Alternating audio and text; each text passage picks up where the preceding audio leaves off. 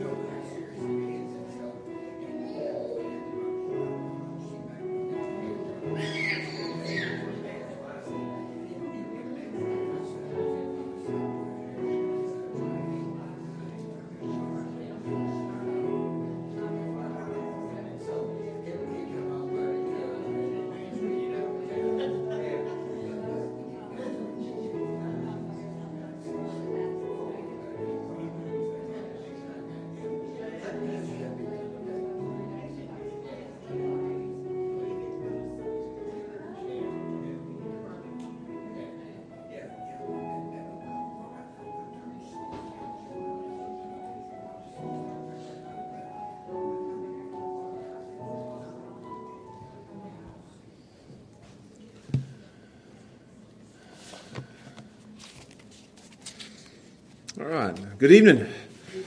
Good to see you guys here this evening. If you got your Bibles, turn with me to 1 Timothy, and we'll continue that study tonight. And we've got a good one for you tonight.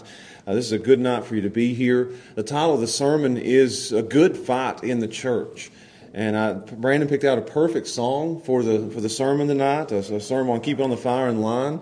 Uh, and uh, we, he could have went with I'm in the Lord's army, right? We could have went with that one, but uh, don't don't ask me to do those hand motions here tonight. I, I probably could. Uh, I ain't gonna do it anyway.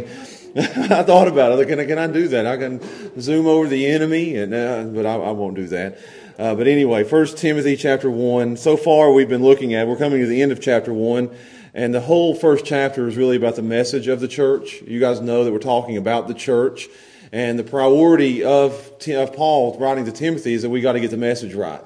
So he's told us here in the first chapter what the message shouldn't be, and they were focused on that, kind of on some silly, strange things, and, he, and then he went to what it must be.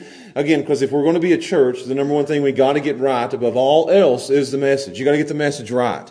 And that's what he's going to show us here tonight. I think this is the heart of the whole book of First Timothy, is he wants us to fight for the truth. That this is the main thing in the church. We've got to keep the main thing the main thing, and the main thing is worth fighting over. There are some things in the church that is would not be worth fighting over. There's some things that we'll talk about that in a minute that are bad fights. And you don't want to fight in the church over certain things. But there's one thing in particular that we should fight over. We want to be at peace, but we're not going to be at peace with a, at the cost of, of the truth. So he's going to tell us here tonight that a good fight in the church is, is a fight over the truth. So I'm going to ask you to stand. I'm just going to read to you three verses, and we're going to look at a good fight in the church. And we'll, we'll work our way through these three verses tonight. And uh, I told Isaiah that I would be done in about 20 minutes, and he said, There's no way you'll be done in 20 minutes tonight. So my boy knows me. Uh, starting in verse 18 of 1 Timothy chapter 1, it says, This charge, and that charge would go back to verse 3 where he said that thou mightest charge some. It's the same thing. You could draw a line. In my Bible, I've got a room to draw a line.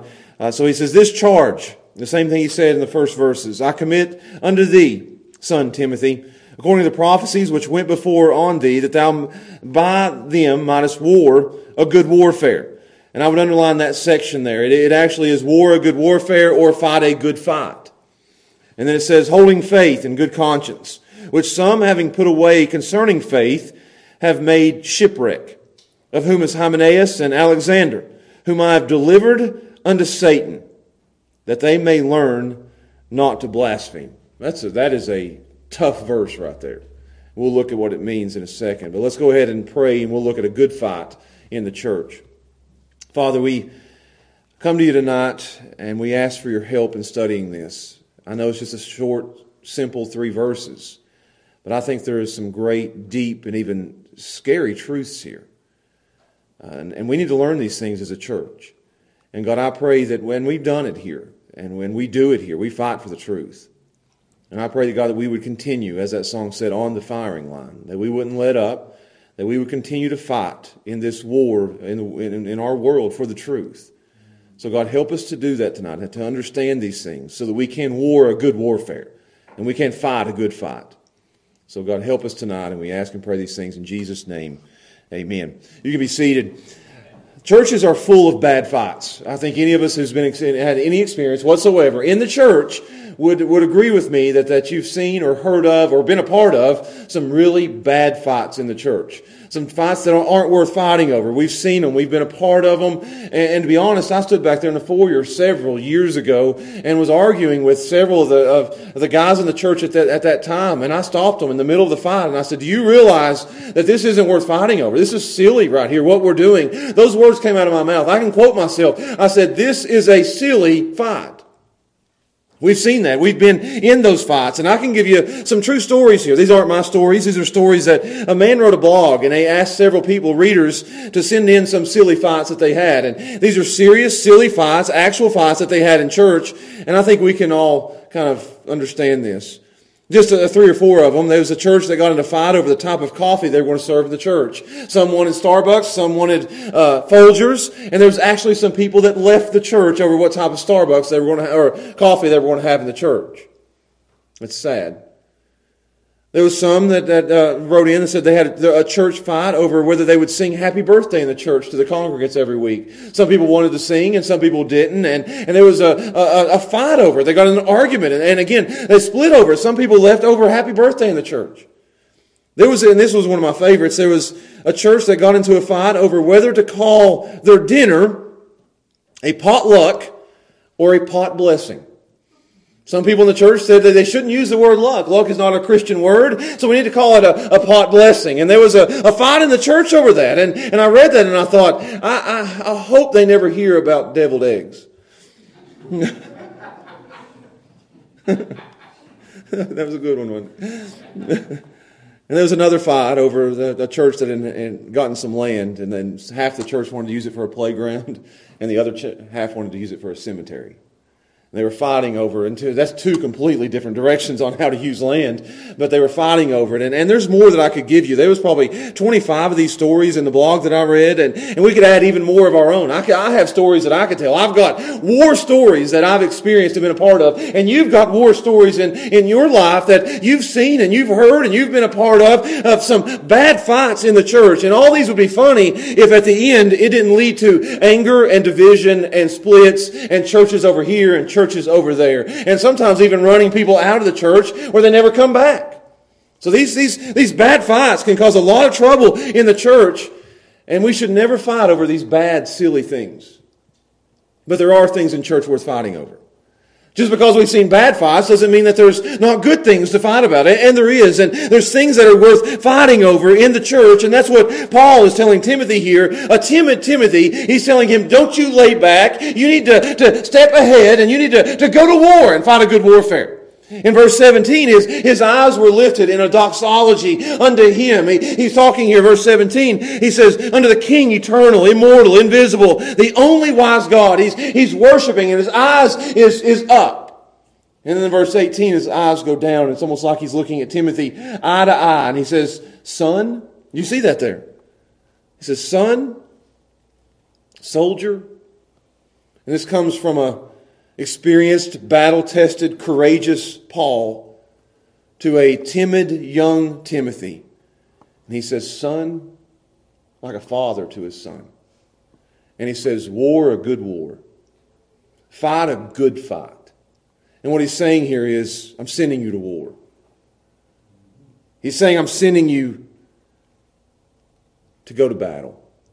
I'm giving you marching orders. I'm calling you to action. Timothy, son, it's time to go to war. This is not a time for peace. This is not a time to, for everybody to sing kumbaya and get along. Timothy, defend the church. Timothy, fight. Timothy, don't give an inch. Here's what you're to fight for, and here's what you're to fight over. We fight for and we fight over the truth. That's a good fight. We fight for and we fight over the faith and the gospel. And he's telling him here, defend it with your life, even if it kills you. The Puritans were known to be more scared of false teaching than they were of martyrdom. They'd rather lose their life than give an inch on the truth of the gospel. And that's what Paul's calling Timothy to here. And not just to Timothy, I think he's calling it uh, all pastors. I think this, this passage primarily is, is aimed with a, a big bullseye on, on me, but I think there's application for everybody in here that there's a good thing to fight over. And, and you need to join the fight as your pastor fights for the gospel. So we're going to look at that tonight, and we're going to learn a good fight in the church. I've got an easy outline for us here, three points. Uh, I just want to work our way through it. I, I think it'll go verse 18, and I think it'll go verse 19, a point, and then verse 20. So starting there in verse 18, I want to show you the command to fight. He is commanded here to fight in verse 18. He's told this is your job, this is your duty, this is what you're called to do.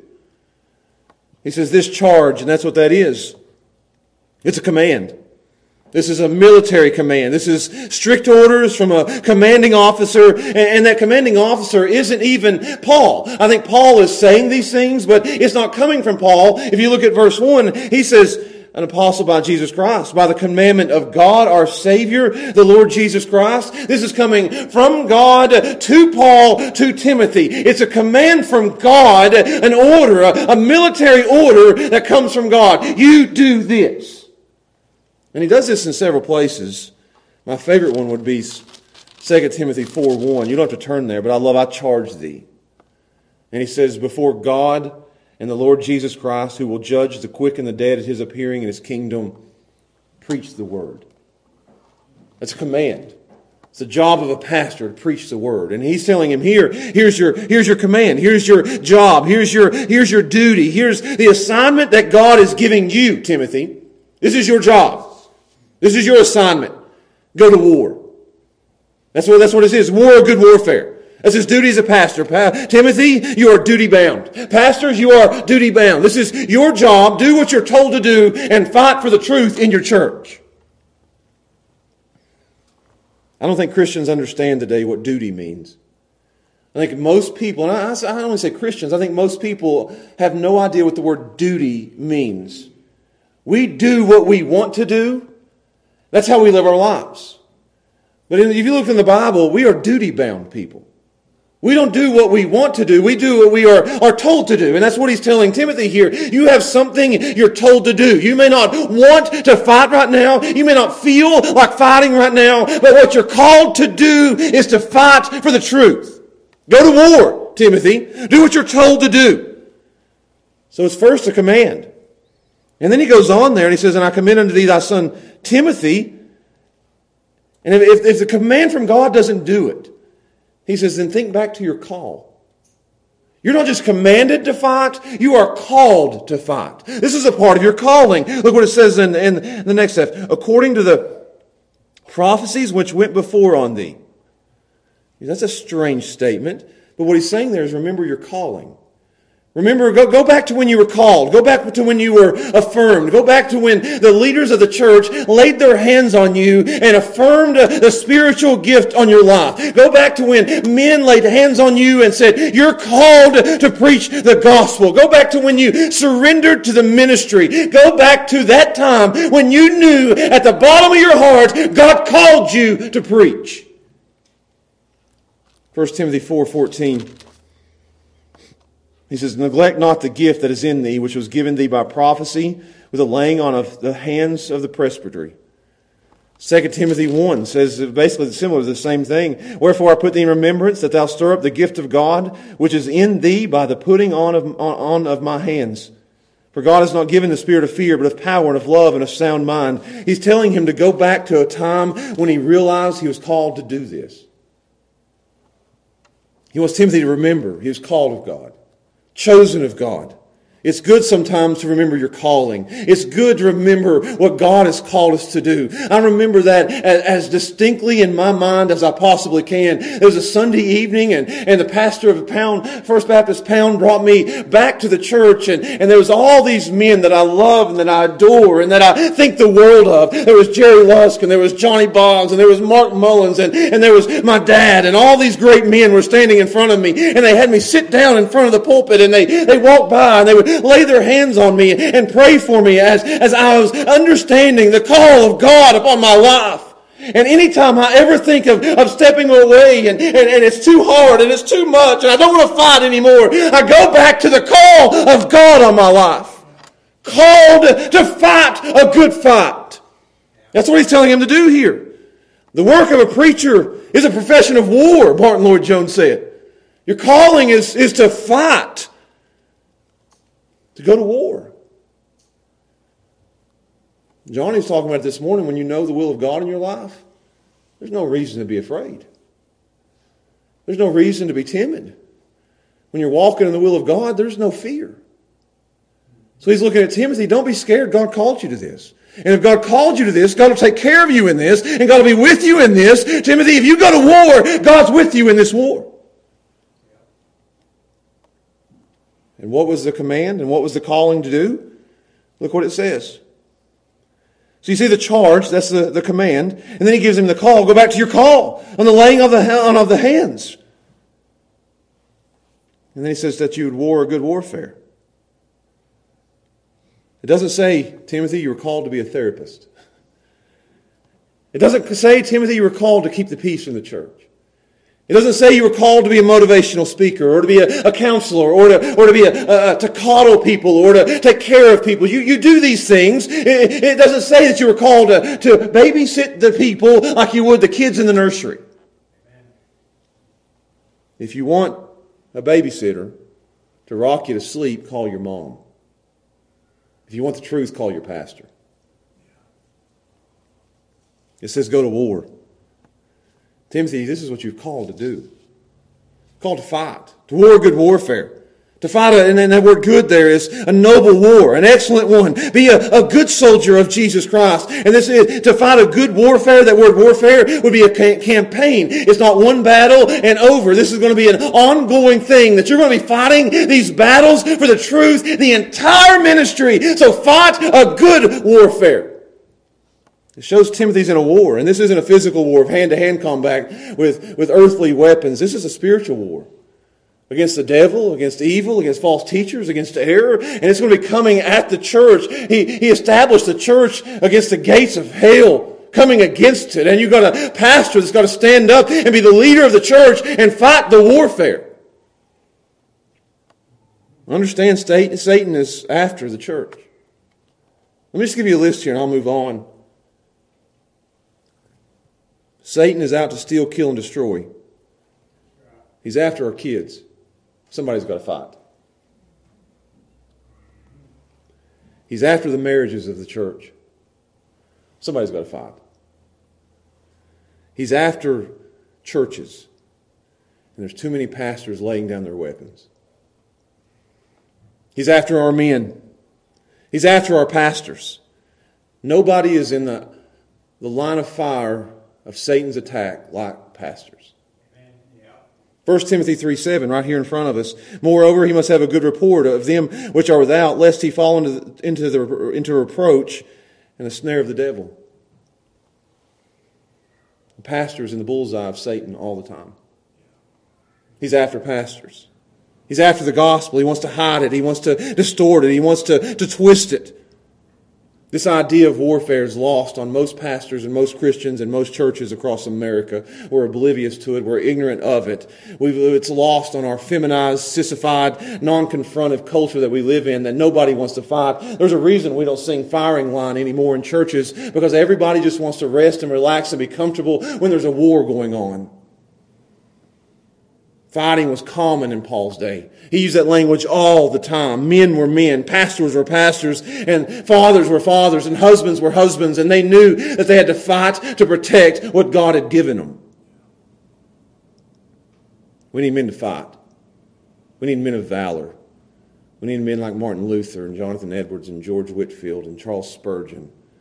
We need men that will stand up and fight for the truth in our day when everybody else is bowing down. So he looks at Timothy and he says, I command you, remember your calling and fight a good warfare. Timothy must rise to the occasion, meet this head on. That's the command that he gives him. Don't bow out. A Christian is a military person. Fight a good warfare. That's the command. Number two, I want to give you the commitment to the fight. I love what he tells him to do here. Here's how you fight. And it's not really a, a, a hard fight, what he tells us to do in verse 19. I think it's, it's actually, a, a it, it's, it says simple, it sounds simple, but it's, it's not very simple because he says, here's what you got to do. Verse uh, 19. Holding faith and good conscience. That, that's the two things. Only two things you got to do here. Be committed to the faith and to your conscience. I want you to get those things. If I, if I were you, I'd, I'd write those two things down. Holding the faith and good conscience. And he says holding here, and that word means, you guys know what it means to hold. It's like when we take Hallie and Emma, who again, she weighs about 35 pounds soaking wet. Hallie weighs about 25 pounds already. And she'll look at us and say, can I hold Hallie? And we'll give her to, to, to Emma and we'll say, okay. And here's what we say to her. Hold on to her. Hold on to her tightly. Don't let her go. Don't you dare even let your grip go for a second. And that's the word here that is using holding. Don't you dare let go of this. You fasten on to this. And what he's saying here is Satan is on the shore trying to take the beach. Timothy, hold your ground on these things. Don't you dare let up. Don't you dare let your uh, guard down. Don't you dare stop. Hold. Defend the shore or die trying. Hold your ground. Don't loosen your grip. Get a death grip on these two things. And what is it? And I want every one of you guys to get a death grip on these things. Get a death grip on he says here, faith. And there's some argument about what faith means here, but I think it means the faith. I think it's what Jude 3 says when he says, contend for the faith, which was once and for all delivered unto the saints. I think it means guard your doctrine. I think it means know what you believe. I think it means that you need to, to know what the Bible says, what the gospel says, and you need to grab onto it and you don't let go. You don't deviate from one side to the other. You hold on to it. You don't swerve in any direction. You grab on to the truth of the Bible and don't you dare let go. Don't give an inch. And church, we need to do that. Grab onto the Bible and don't let go, no matter what the culture does. Don't let go. You say, what does this mean? I could give you several places where in 2 Timothy 2.15 he says, study it. Study, your, study yourself to show yourself approved a workman. Study the truth. Study the faith. Protect it, 1 Timothy 6. Teach it, 2 Timothy 2. Preach it, 2 Timothy 4. Love it, cherish it. Don't let go of it. Don't move one single inch. Well, hold on to it with your life.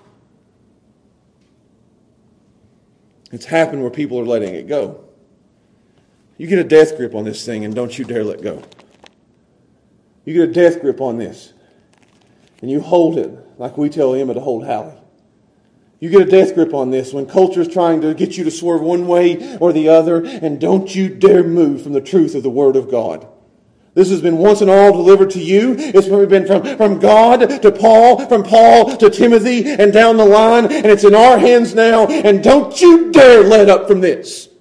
No matter what anybody tells you, no matter what anybody else does, no matter if the crowds go down or the crowds go up, we don't deviate from the truth of the Word of God. And many have. It happens today. Churches start losing their grip on the Word of God and they start doing, uh, swerving to another direction and, and finding the philosophy of man and, and the psychology of the world. And they're slipping, their fingers are slipping away from the Word of God. Denominations do this. Right now, today, the Southern Baptist Convention is losing its grip on the Word of God. Whole churches lose their grip on the Word of God. It happened in Ephesus. It happens here today. All it takes is a little compromise and you loosen your grip, and before you know it, you're shipwrecked.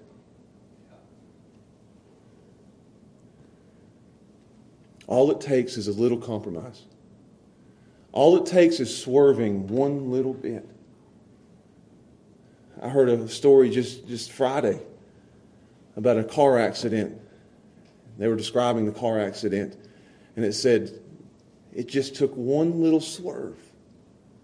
And before we knew it, the car was flipping just riding down the road and, and, and got off on the side of the road just a little bit. I mean, all it took was a, a little bit in the, in the gravel, and before you know it, our car is, is flipping and, and it's tumbling and, and there's blood and it's a mess. And I thought, that's exactly what he's saying here. All it takes is, is just a little bit, and before you know it, the church is tumbling down and, and straying from the truth. You know, that happens in your life too. All it takes is a little bit. And before you know it, you go to the next one. Hold on to the, the truth and then a good conscience. Because doctrinal compromise always leads to moral compromise. And that's what he's talking about, the conscience. It says here, holding on to your a good conscience. Paul loves to talk about a conscience. If I had more time, I didn't have a 20 minute limit on me tonight. I'd take you to 1 Timothy 1 5, which is right there on our page where he talks about a good conscience. I'd take you to, to 1 Timothy 3 9, where he talks about a good conscience. 2 Timothy 1 3, Acts 23 1, uh, Acts 24 6, Romans 9 1. Over and over and over, Paul talks about having a, a good conscience. He's always mentioning that. And you say, well, what is that? Our conscience is a God given, this is the way I'll describe it tonight, a God given GPS that is a, a, moral GPS that, that should, and it doesn't always do that because we don't always listen to the God given GPS. It's like old Josh. I don't always listen to the car given GPS. Siri, get me to, to such and such place. Okay, take this right. I don't want to take that right. I think Siri's wrong. I think Google Maps is, is wrong. I think I can get there my own way. And I can't stand when Google Maps tells me, turn around, turn around, turn around. Here's a U-turn. Take this exit. I'm going my own way. I think she gets mad at me sometimes. I holler at her. No! She's going to holler back at me one day and say, well, don't ask me next time. We have a moral GPS within our, you know, our, our soul that God has given to everybody. Called a conscience. And it should be a God. And, and I'm, not, I'm, not, saying it's a feeling. It's, a, it's our conscience. It, again, it's not feelings. I feel like I should do this and I feel like I should do that or I'm going to follow my heart or I'll, I'll, follow my heart here. No, those things can lead you in the wrong direction. This is a, a conscience that, that should be, should be biblically informed and influenced. That if you're in a church and you're reading your Bible and you know it, your conscience will guide you to right and to wrong, to good and to evil. And we have to listen to that conscience.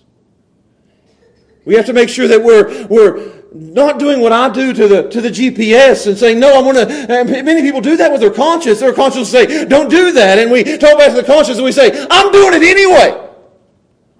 Or don't go there, I'll go there anyway. Or do this. No, I don't want to do that. We all know the peace and well being of certain things that we do. And we all know the guilt and the shame and the remorse of other things that we do. There's guilt and there's shame and there's remorse when we don't follow our conscience, and there's peace and well being when we do follow our conscience. We all know that. And if we too often don't listen to our conscience and we go the wrong way, the conscience becomes more and more silent. And you would develop a seared conscience, is what Paul calls it. So he says here, hold on to your conscience, which would be listen to your conscience. Don't stop listen, listening to or following your conscience. Don't give an inch. Don't compromise. And we, are seeing that all over our culture and in churches today. Everybody just giving a little bit of a, of a compromise to do certain things. And, and you see it in churches. Well, this ain't too bad or this ain't too bad. And we'll let, we'll, we'll let this in and we'll let that in. And, and before you know it, it's full blown compromise morally. And you're shipwrecked. Doctrine and morals go hand in hand. I've seen people change their morals and change their doctrine just so they'll match the morals, so they make, make themselves feel better. Disobeying your conscience will shipwreck your life. Disobeying the conscience will send us in the wrong direction. And that's exactly what happened here with these two guys. There's two things to hold on to the faith and a good conscience. You hold on to those two things, and they become the rudders of your life that keep you going in the right direction. Church, you hold on to those two things, and it'll be the rudders that keep you going in the right direction. Pastors, and that's what he's telling Timothy. Pastor, you hold on to the faith and you hold on to your morals. And when you hear the word conscience there, he's saying the morals, how you live your life, that you don't swerve or sway away from doing the right thing, that you're always doing the right thing. And, and he's saying that make sure your, your doctrine and your morals are always going in the same direction. And in that way, you'll never shipwreck. You'll never go away and shipwreck your life, ruin your life. And that's what happened with these two. And that's my last point. If I've showed you the command to, to fight, the commitment in the fight, I'm going to show you the two casualties of the fight. Two guys who shipwrecked their faith. Two guys who didn't hold on to. And it says here, it wasn't really the morals that, that, that lost them. And morals will lose a lot of people. It'll shipwreck a lot of lives. That you, you fall into some sin like we were talking about this morning, and it, and it shipwrecks your life. But this wasn't really what they were doing. It says, holding faith and good conscience, which some having put away concerning faith. That's where they shipwrecked. You see that? Paul's telling Timothy, hold on to your doctrine, what you believe, hold on to your morals, how you live.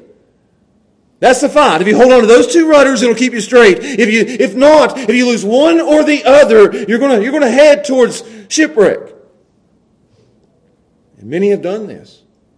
I've said that many have fallen into sin morally and doctrine in error.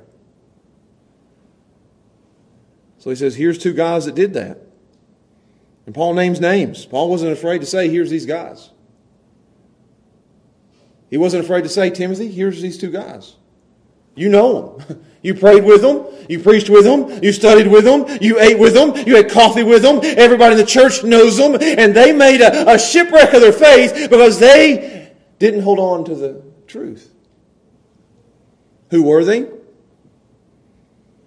Hymenaeus and Alexander. You say, who in the world are these two guys? Well, there's two guys that you don't want to be because you ended up in the Bible as a bad example. 2 Timothy 2 mentions them again. It says in verse 16, But shun profane and vain babblings, for they will increase unto more ungodliness, and their word will eat as doth a canker, of whom is Hymenaeus and Philetus. Philetus must be the third amigo. I, I don't know Hymenaeus, again, he says he, he's done this. He eats like a canker. And you got 2 Timothy 4.14 talks about him. Again, Alexander the coppersmith did much evil. The Lord reward him according to his works. So Paul has, uh, calls these guys out by name. Looks like they have, have, have shipwrecked their faith. This happens all the time. It's usually one or two, and we've seen it. I think it's funny how this morning sermon goes with this tonight's sermon. But anytime you see someone shipwreck their life, or ruin their life, or destroy their life, leave the church and go off on their own, it's one of two things here. It's either morally they fall into some kind of sin and they, and they leave. They, they've compromised in the area of sin. When they leave, you say, why do they leave? Well, they've fallen into some kind of, of, of more, uh, immorality and, and sin. Or they've fallen into, into error and, and they've been pulled away, like we talked about this morning, by, by false teachers. Listening to somebody that they shouldn't listen to. So they're pulled away in that way. And we've seen it here. I saw it with one of my seminary buddies once. I was in a seminary class. I'll tell this and we'll move on to Hymenaeus and, and uh, Alexander. I won't name this guy. I was standing in line getting ready to ask a professor a question after class one day. This guy, I, I probably was sinning by accidentally overhearing what they were talking about. And by accidentally, I was doing this right here.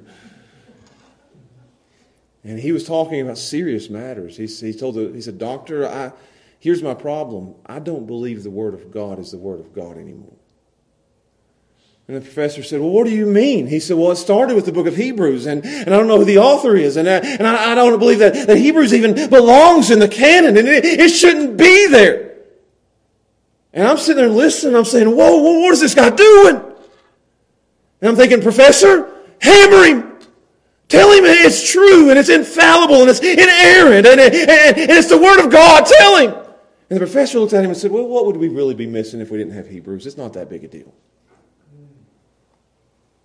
And I thought, and in my head, I mean, I was young, 27 years old. And I thought, that guy's about to shipwreck his soul he's heading in the wrong direction, and he needed somebody to pull him back and put him in the right direction. And that professor didn't do it at all. I didn't even ask my question. I said, I don't even, I don't even want to know this guy's answer now. And you, want, you don't want to know where that guy's at now. I don't know if it started there or somewhere else, but just a little bit of, I don't believe Hebrews should be there. And before you know it, he's shipwrecked. We see it in churches all the time. And what happens when they do? Here's the question What happens when somebody in the church swerves morally, compromises morally? They start doing things, living how they shouldn't live. Or they, they fall into error and believing things they, they shouldn't believe. They're going one way or the other. They're, they're swerving doctrinally or they're swerving morally. They're, they're off in some kind of things that they shouldn't be. And what happens? And he, and he gives us an example here. What did he do to Hymenaeus and Alexander? This is severe. He says, Whom I have delivered unto Satan. What in the world? It says he hands them over, delivers them unto. And the word here is to violently cast off. And, and the commentary said to violently cast off like you would cast off a shirt that was on fire. That's how they, he handed them over to Satan delivered them over to Satan. You say, well, that, that's, uh, that's awful. Why would he do that? To protect the church and to correct them. This is church discipline. He's taking them. here's what it is. You say, what does it mean to deliver unto Satan? He takes them, and you need to understand this, inside the church, and this may be where uh, everybody here needs to, to get this. This is how important the church is. Inside the church, you have, you are under God's protection, under God's care, and in fellowship with God's people. You're being taught God's Word. This is, being a part of a local church, the safest place in the world for a Christian. God will protect you and care for you within the body of His people. And outside the church is Satan's domain. Outside the church is, out of fellowship. Outside the church is you're not a part. So you are, when you are outside the church, you're stepping out from God's protection and God's care and the fellowship with God's people and the teaching of His Word. And it's the most dangerous thing or dangerous place anyone can ever go. Don't be outside the church. And I don't mean outside the building. I mean outside of fellowship. So, as a punishment to these, these two who were in some error, Paul churched them.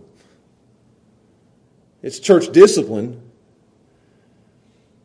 but they were no longer allowed to be a part of the church. They were not allowed, and they, and they say that the worst thing in the world for them is they were not allowed to take the Lord's Supper. That when they came to church, they could come into the church, they weren't allowed to be a part.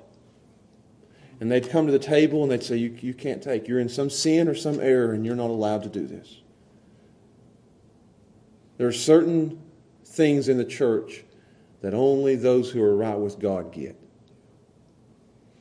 You can't have this. So, Hymenaeus, Alexander, you're not in the church anymore. You are left out there to Satan and his devices. And people in that day, that's the worst thing that you could ever have happen. To them, being a part of the church was a huge deal. In our day, if you church discipline somebody, you know what they do? okay, I don't have to go to church anymore. That's fine. I'm going to start me a church down the road somewhere. And, and well, I'll have my, my own little church. And it, it ain't no big deal. Church discipline is, is no big deal at all to most people anymore. Some churches don't even take sin serious enough to do it anymore. But it was so serious then. This is a punishment. They're handing them over to the devices of Satan. And I thought to myself, who else has been handed over to Satan in the Bible? To let Satan have his way with them. Because that's what happens. That's what happened to these two. And that's what happens when you church discipline somebody. You say you're, you're no longer, you no longer belong here. You're out there in Satan's domain, out from under the, the protection and the care of God. I don't know about you guys, but I must be under the care of God at all times. I don't want to be out there. So let me, let me, uh, just, uh, just a few people who were out from under the care of God and handed over to Satan. I was going to look it up before I left, but I, I didn't have time. But Saul in the Old Testament was taken out from under the care of God and placed in the hands of Satan. There's a verse actually there that says Satan tormented him troubled him. To the point where in that chapter, I think it's 1 Samuel 16, he acted like a crazy man. And he eventually ended up falling on his own sword. I'll give you another one. It happened to Job. And God said, Okay, Satan, have your way with him. But don't take his life. I talked about it this morning. It was brutal, it was unreal what Satan was allowed to do, again, allowed to do by God to Job. Destroyed his life because that's what Satan is. He'll steal, kill, and he'll destroy your life. He's not going to build up your life. He's not going to do good thing to you, things to you. He's not going to bless your life. He's going to destroy your life. And that's exactly what he did to Job. He destroyed it. And then there's another one. I, I could take you to, to Judas. He said, okay, you're handed over to Satan. And he was handed over to Satan. And how did he end up? He ended up committing suicide and dying. His life was destroyed. Peter, Jesus looked at him and said, Satan wants to sift you as wheat. He wants to destroy you, and I'm going to let him. Paul was given a thorn in the flesh that was given to him by Satan. I'll give you another one. I just went down the list of all the, the people that had been handed over to, to Satan, and, and some of these were handed over as punishment, and others were handed over so that they'll learn and grow. Jesus was handed over at his temptation and took the most impossible temptation that anyone could ever take. Unbelievable, and yet was without sin. It's almost like when you're handed over to Satan or your church disciplined, the bullseye of Satan is on you. And when Jesus was tempted in all acts like we were, the bullseye was on him. And Peter, when, when Jesus said he wants to sift you as wheat, the bullseye came on him because he had to, had so many things that he was going to do that he had to, to learn through some fiery trials. This is not the place you want to be. Do you know how dangerous it is to be in the bullseye of Satan? I have seen this firsthand, and I'm sure Johnny could tell you stories in his experience as a pastor. And it happens in two ways that you'll church discipline somebody, and they'll go out and they don't even realize it. And you don't see it. Most people don't even, don't even say, hey, look what Satan's doing to them. But they'll leave the church out from under the care and the protection of God, and you'll see their life. It may not happen immediately, but Satan will destroy their life. I've seen it over years. Just businesses destroyed, marriages torn apart, kids destroyed. Unreal what happens.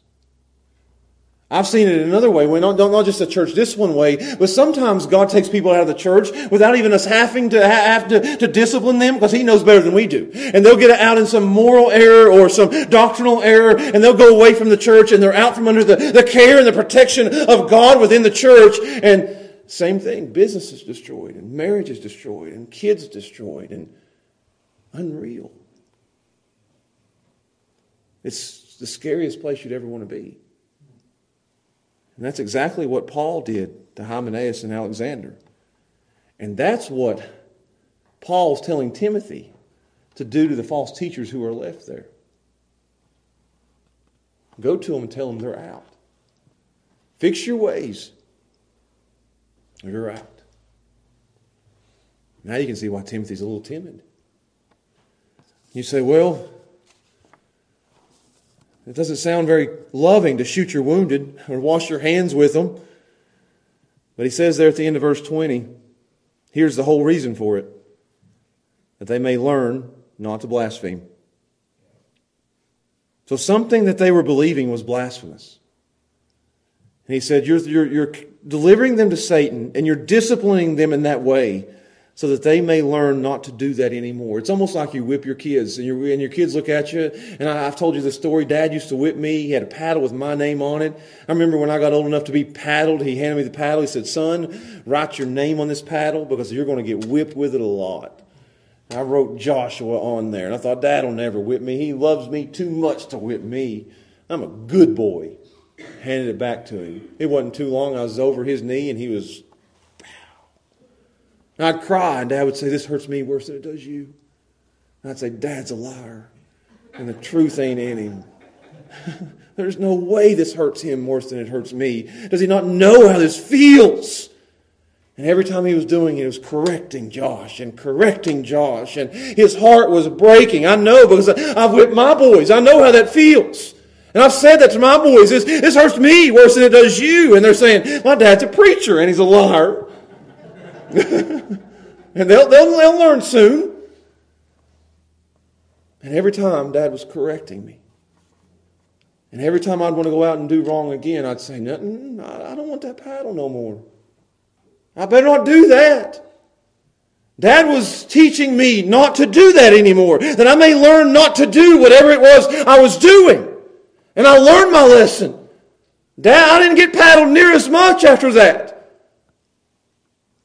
So that's what he's teaching them here, that you may learn. Learn your lesson.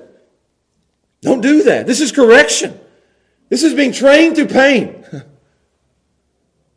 the goal was for them to realize their error and to come back in the church and be in fellowship again.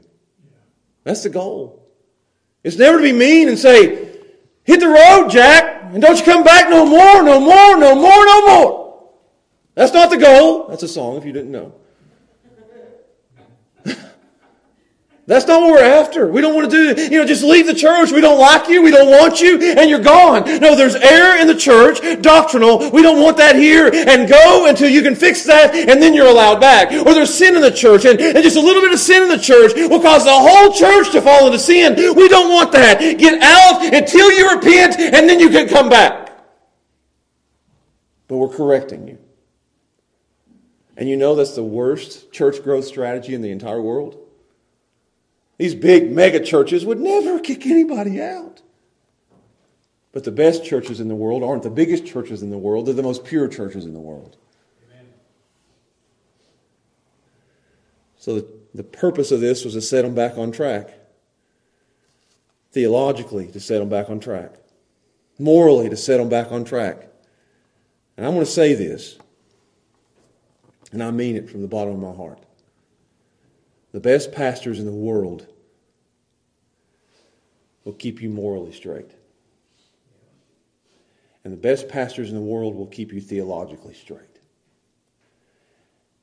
And I know that because the best dads in the world will keep his kids straight. If my dad would let me do whatever I wanted to do, it's untelling how old Joshua would have ended up.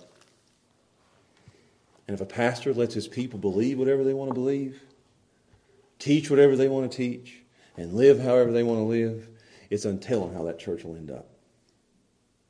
And there's so much of that that goes on in churches today because people don't want to be held accountable to what they believe and how they live.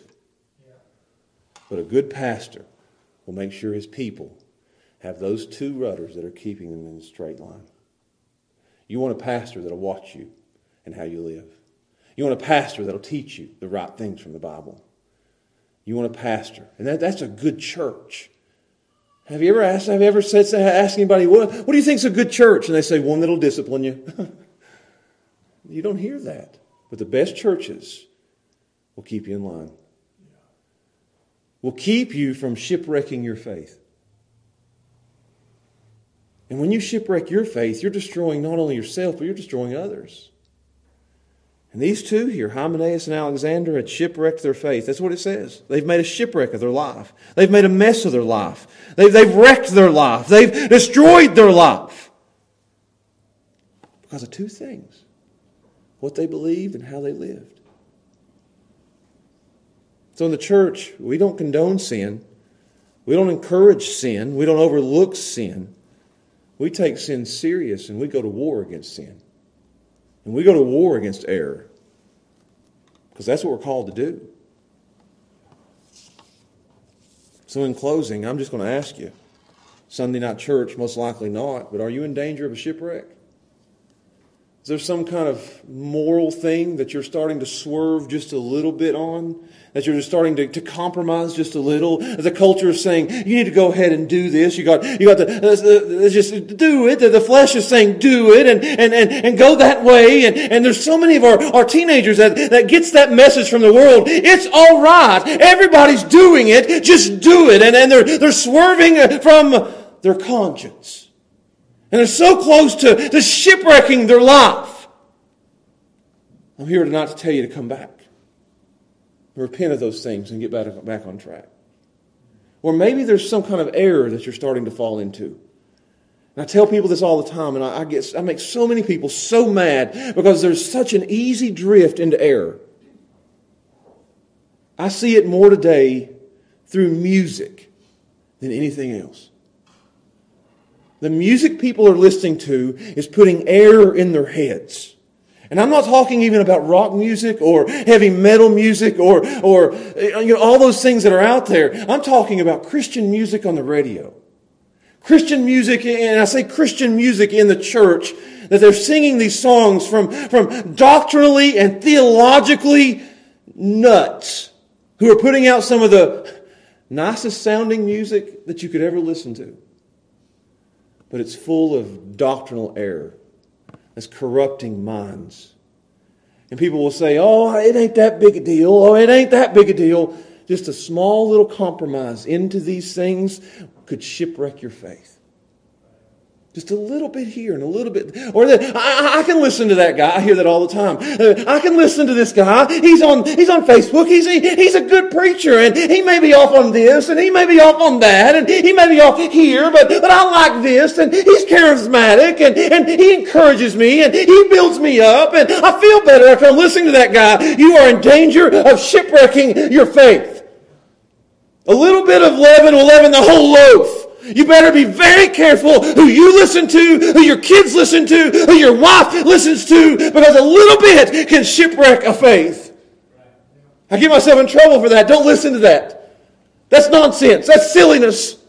Preached a sermon last week about people who are not preaching the gospel. People come to me, who are you talking about? Who are you talking about? I know if I tell them, I'm going to get myself in trouble. Just a little bit here and a little bit there. You've got to be listening to the right people, and, you've got to be listening to people who preach the Bible, the gospel, the truth. That hold on to this. You say, well, my, my, that guy preaches the, the Bible. Does he? You got to be careful. So I'm asking you. Even family can do that, can they not? Oh, pull over here. Let's, let's believe this or live like that.